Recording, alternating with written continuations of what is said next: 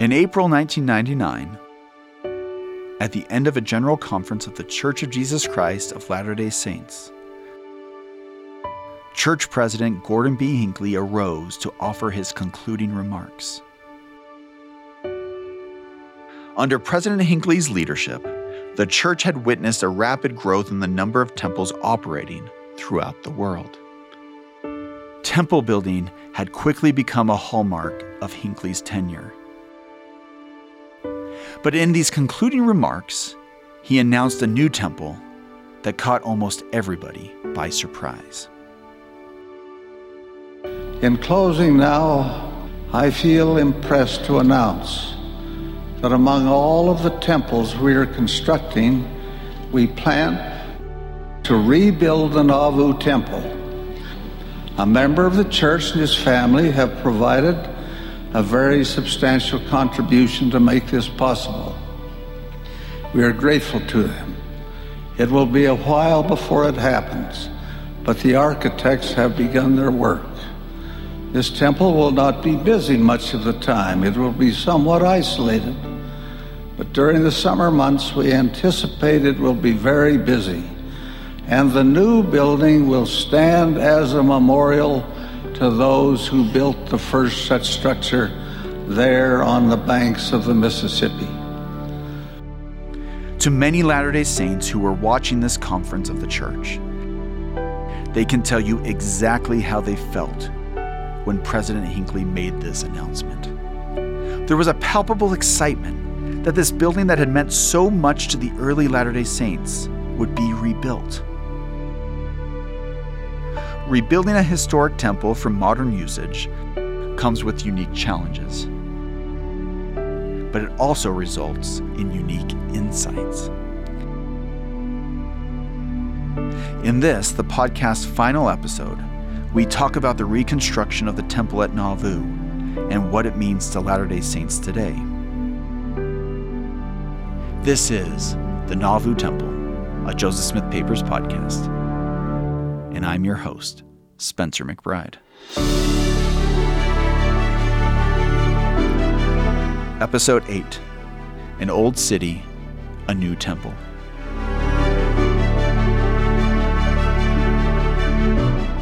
As I sought to better understand the process of rebuilding the Nauvoo Temple, I spoke with Emily Utt.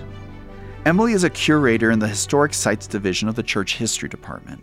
Her specialty is in architectural history. Buildings go through cycles.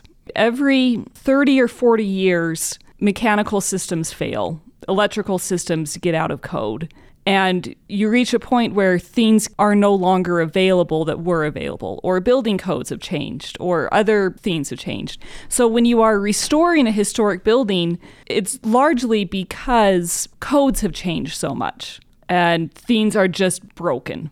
What about reconstruction? Reconstruction is a very different animal. Reconstructions often happen because something important was lost in a catastrophic way. So, not even talking about temples, but if you're just talking about reconstructions in general, things are reconstructed when they catch on fire. So, much of Europe was rebuilt, was reconstructed after World War II because so much of major city centers were bombed historic churches are often reconstructed after a catastrophic event like a fire or an earthquake or things like that. So, one of the things you have to ask is why reconstruct? Why not just let it go? There's something picturesque about ruins. And there's something about the unfolding story of a building that sometimes the loss of the building is part of the story, and reconstructing it changes that story. So, one of the things that you have to really ask when you're getting into reconstruction project is why? Why does this place matter enough to reconstruct? Why not just put it online? Why not put a marker out front? Now, the Nauvoo temple site had historical markers. People could learn about the temple from these markers and from tour guides. So, why rebuild the temple?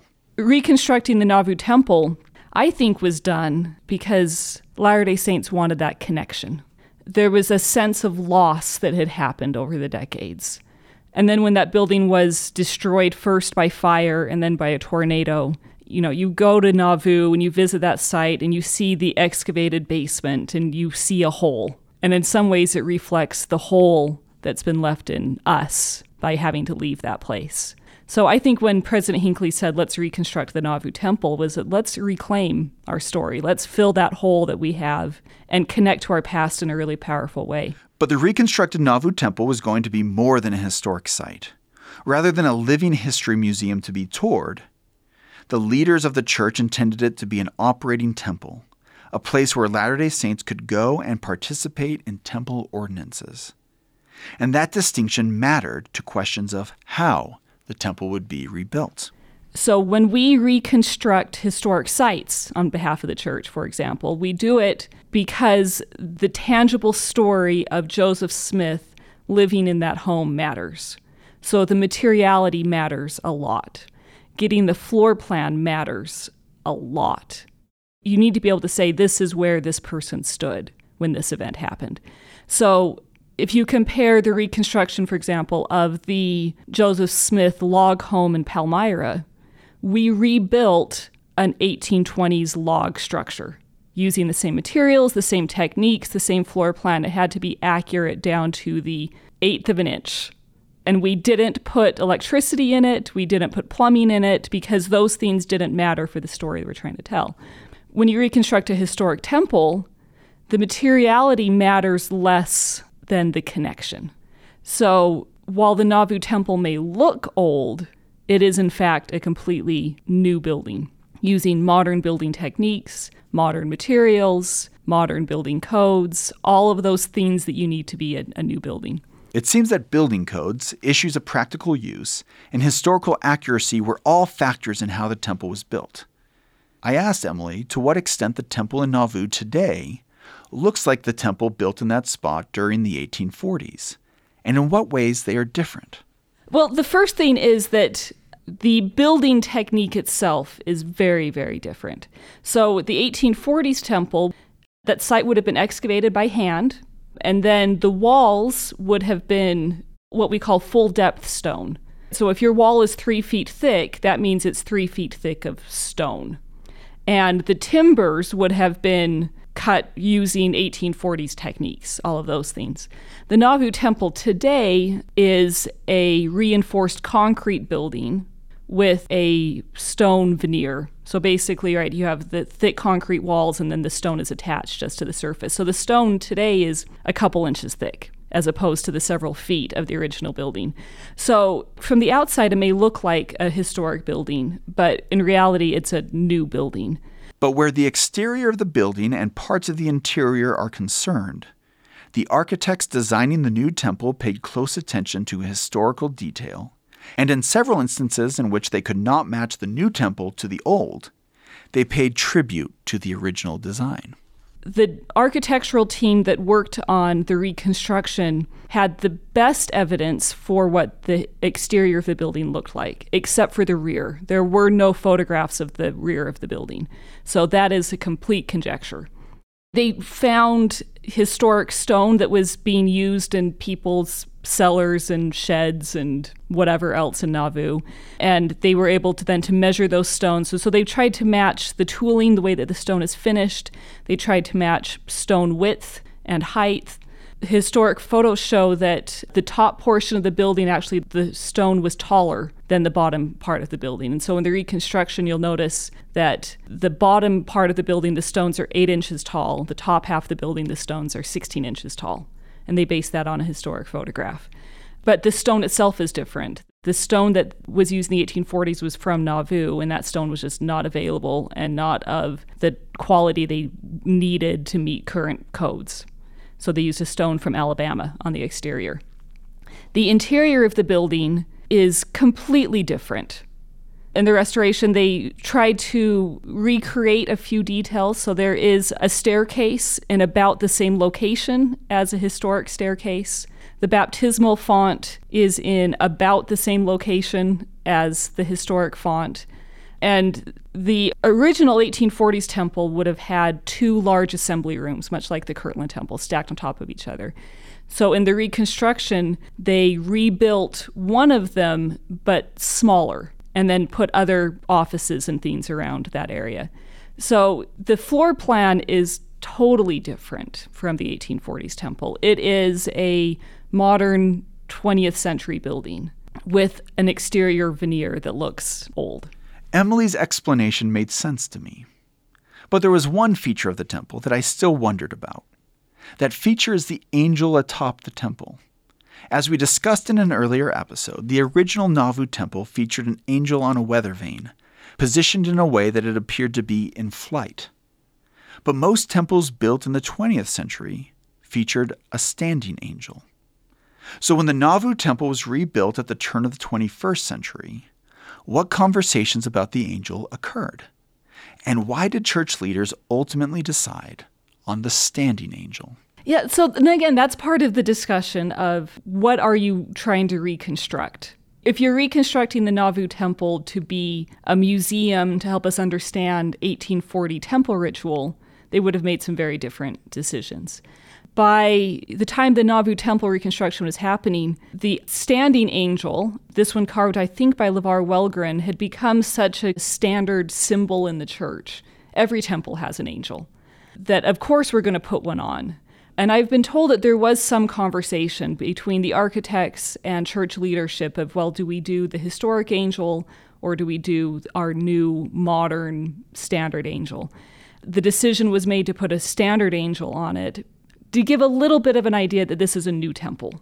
So if you put the weather vane on, this is a historic building. If you put the standing angel on, this is a new building with a nod to the past. So, from what I understand, President Hinckley recommended that they put the standing angel on to maybe help bridge that gap. You know, this is both an old building and a new building, and the standing angel, in some ways, I think represents that.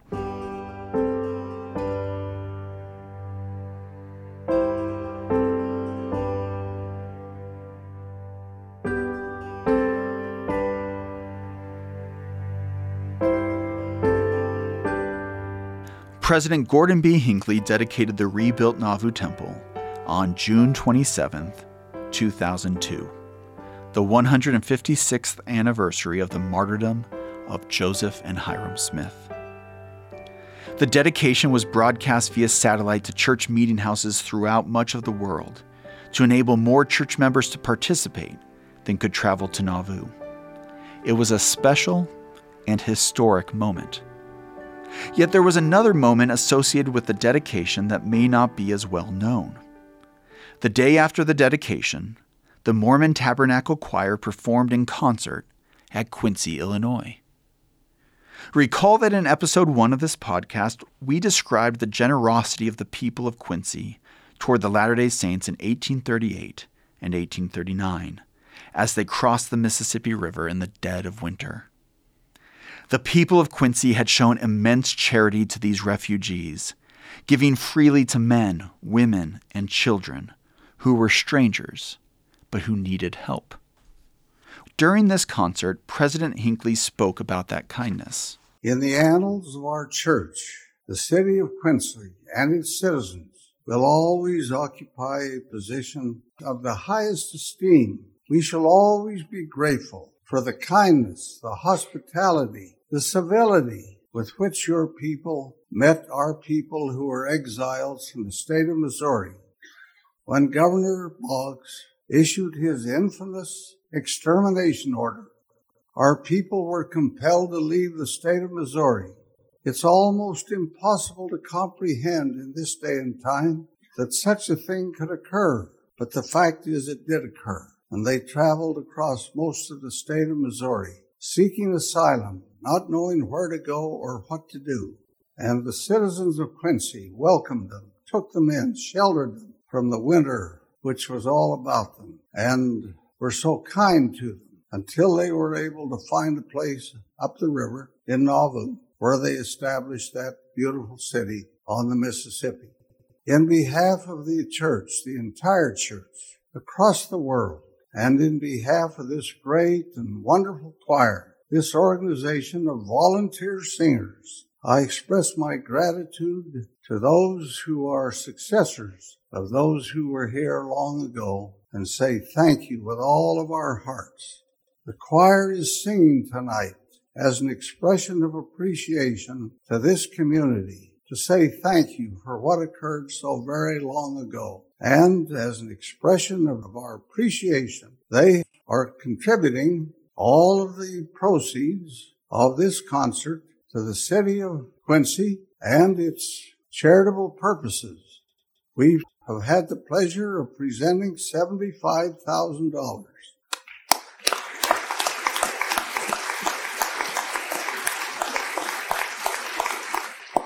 I don't have the check with me. They already have it in the bank. And there it will become a corpus for great civic endeavors and the blessing of the people of this wondrous community, which we shall always hold in sweet remembrance. Thank you so very much. God bless you, my beloved associates. Thank you so much.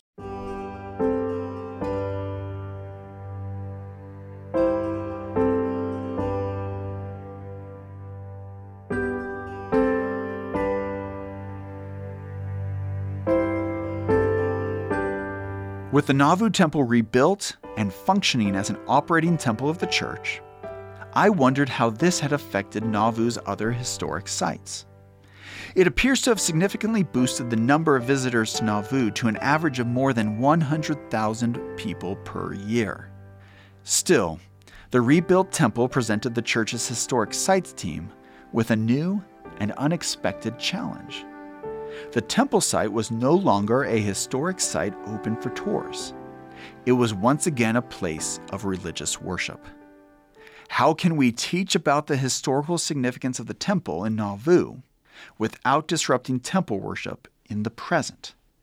To understand how the church's historic sites team has addressed this issue, I spoke with curator Steven Olsen. He told me that the challenge presented the church with new opportunities. There was a great opportunity to interpret the spiritual significance of Nauvoo as never before. There was almost a compelling need to do that now that the temple was present on the hill. And so, in the development of the first phase of this long range master plan, that under the direction of the First Presidency, we proposed to develop a little neighborhood just surrounding the Nauvoo Temple that featured a number of properties that were salient to the development of the temple.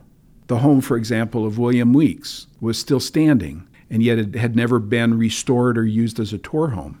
The home of Edward and Ann Hunter, where Joseph was uh, living when he wrote the letters that are now section 127 and 128 of the Doctrine and Covenants that outline the doctrine of baptism for the dead and the glories of eternity that are available through the temple.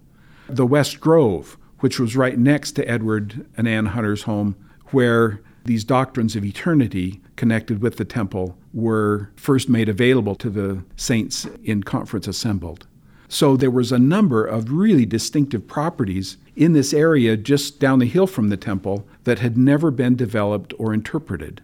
That was our first contribution, if you will, in this new master planning effort to develop those properties and interpret them to help people understand how the temple came to be.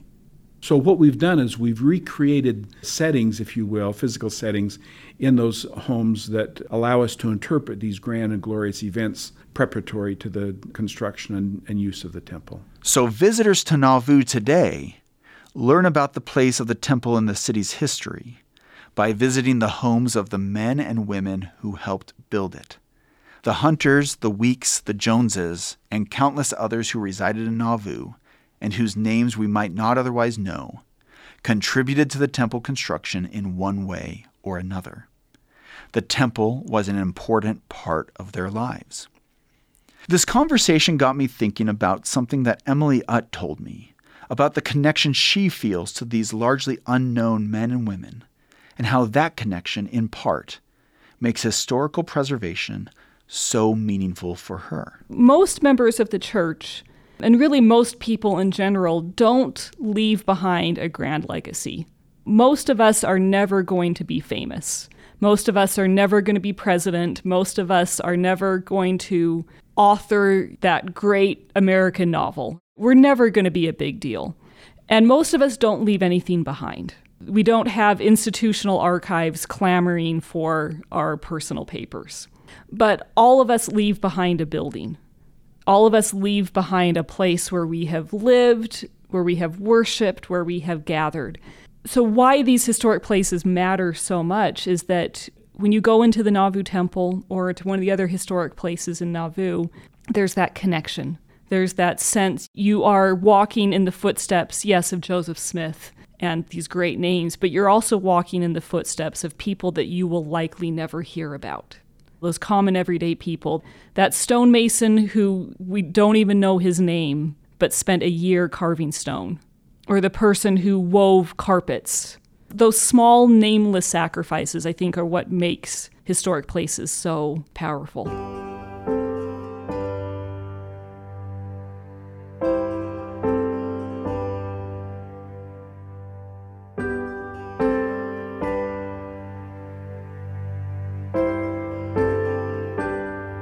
In reflecting on the history of the Nauvoo Temple, both its construction in the 1840s and its reconstruction at the turn of the 21st century, I spoke with Elder Dale G. Renlund, a member of the Quorum of the Twelve Apostles in the Church of Jesus Christ of Latter day Saints. I asked Elder Renlund what he thought the Nauvoo Temple meant to the people who built it in the 1840s. In his reply, he drew from a section of the Doctrine and Covenants associated with the Kirtland Temple and explained how the language of that section continued to influence the way that the saints thought about the temple once most of them had moved to Nauvoo. This was something that they saw as the pinnacle of their membership in the church.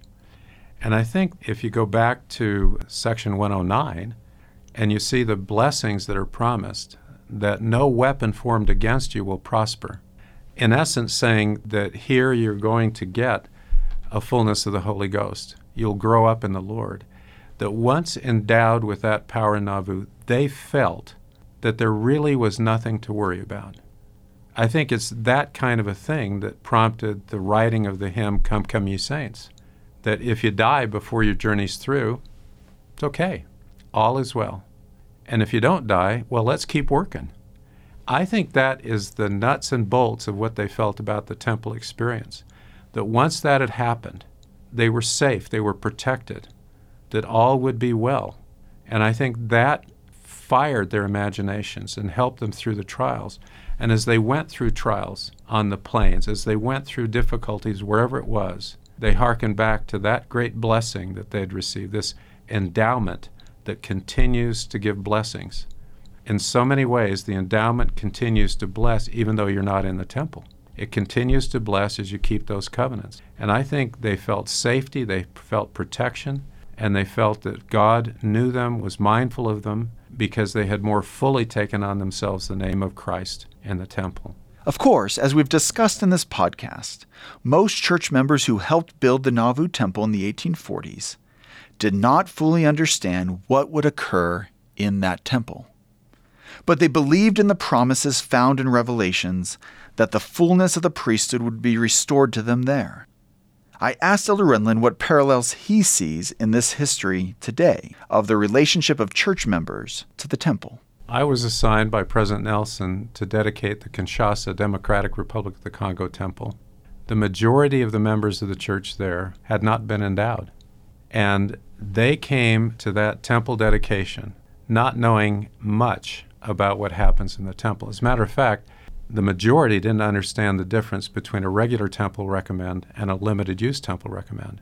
Those who had been to the temple thought that when you went to the temple, you had to do everything from the initiatory ordinances through the sealing and one sitting because that's how they had experienced it. They didn't know that when you did it by proxy, it was separable.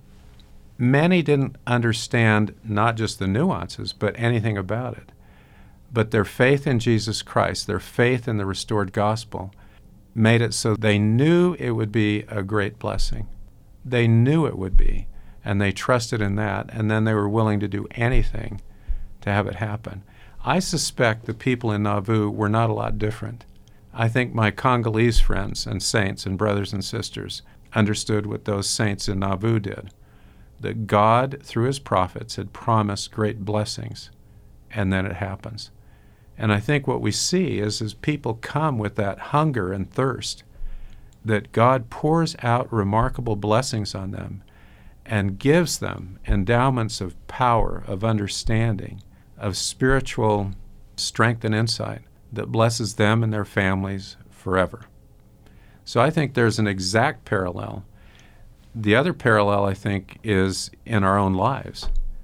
I suspect that all of us know a little bit more about the temple and have a deeper understanding than when we received our own endowment. I know that's true for me. And so we learn as we go, and it just gets better and better and better and more meaningful. And I think that is something that is a modern day parallel, even in people who are prepared and who think they know what they're going to get. They trust in the blessings that are promised. Our conversation then turned from what the Nauvoo Temple meant to saints in the 1840s to what Elder Renlund himself has learned from studying this history. His answer included a reflection on the ongoing restoration and on the restoration of the gospel as a process. Specifically, he reflected on how keys restored to Joseph Smith in the Kirtland Temple helped bring about the introduction of baptism for the dead in Nauvoo several years later. We were talking about the ongoing restoration, and I think that the history of the Nauvoo Temple doesn't start with Section 124. The history of the Nauvoo Temple starts earlier, at least in Section 110, as Elijah comes and bestows keys that relates to the children and the fathers. And I think in the ongoing restoration, Joseph Smith knew that he'd received those keys. He totally understood it. But as his vision for that expanded to go beyond just sealing, but to father's children and the expanse of that, we get to this remarkable point in the history of the Nauvoo Temple. And in August of 1840, Joseph Smith had a friend who died, Seymour Brunson, and he's going to preach at the funeral. And he looks around and he sees a woman whose son had died without being baptized. And Joseph Smith teaches for the first time in that funeral the doctrine related to the salvation of the dead and how God's work unfolds even on the other side of the veil. And as you read this story, you realize everything clicked. This was an amazing aha moment because so many of the difficulties associated with Christian baptism were resolved. They were totally resolved. And so people recognized that this doctrine was something remarkable. This was revolutionary, and yet the keys for this to be done were bestowed in the Kirtland Temple some years earlier. But now it was clear to the prophet, and he then shared it. And then he went on talking about it, and then we get more revelations about it. What about members of the church today? What does it mean to know that a temple stands once again on the bluff overlooking the Mississippi River? For some members of the church, there is a direct connection to the temple through their ancestors who helped build it. But for far more of them, the connection is less familial and more about the heritage of their faith. Well, I think you have both of those scenarios with the contrast between my wife and me. She's a descendant of Reynolds Cahoon, who was part of the temple committee. And so she has ancestry that was directly involved with the building of the Nauvoo temple. And so for her, it is it brings great joy.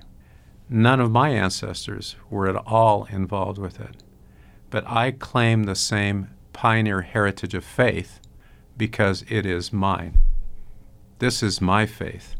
This is the heritage that I've adopted in my life, and so it brings the same great joy.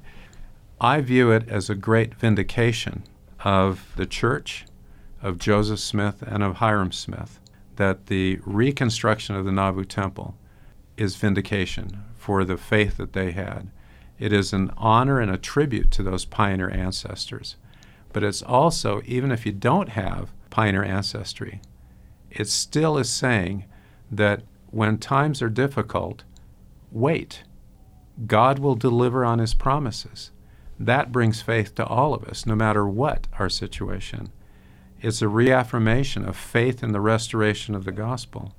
And indeed, it is a manifestation of the ultimate success of God's kingdom here on earth. So I think if you have ancestry that was literally there, or whether you have adopted yourself into that pioneer heritage, you derive the same blessings. Throughout my conversations with the various historians and scholars we interviewed for this podcast, we reflected together on what the Nauvoo Temple meant to Latter day Saints in the 1840s. And our conversations inevitably turn to questions about what the temple's reconstruction means to Latter day Saints in the present. What does the renewed presence of the temple on that bluff overlooking the Mississippi River signify?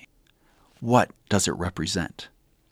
In a very clear sense, the rebuilt Nauvoo Temple stands as a monument to the devotion of the men and women who built the original temple in that city. It's a symbol of the determination they exhibited to build such a sacred edifice in their poverty and amid intense trials and tribulations.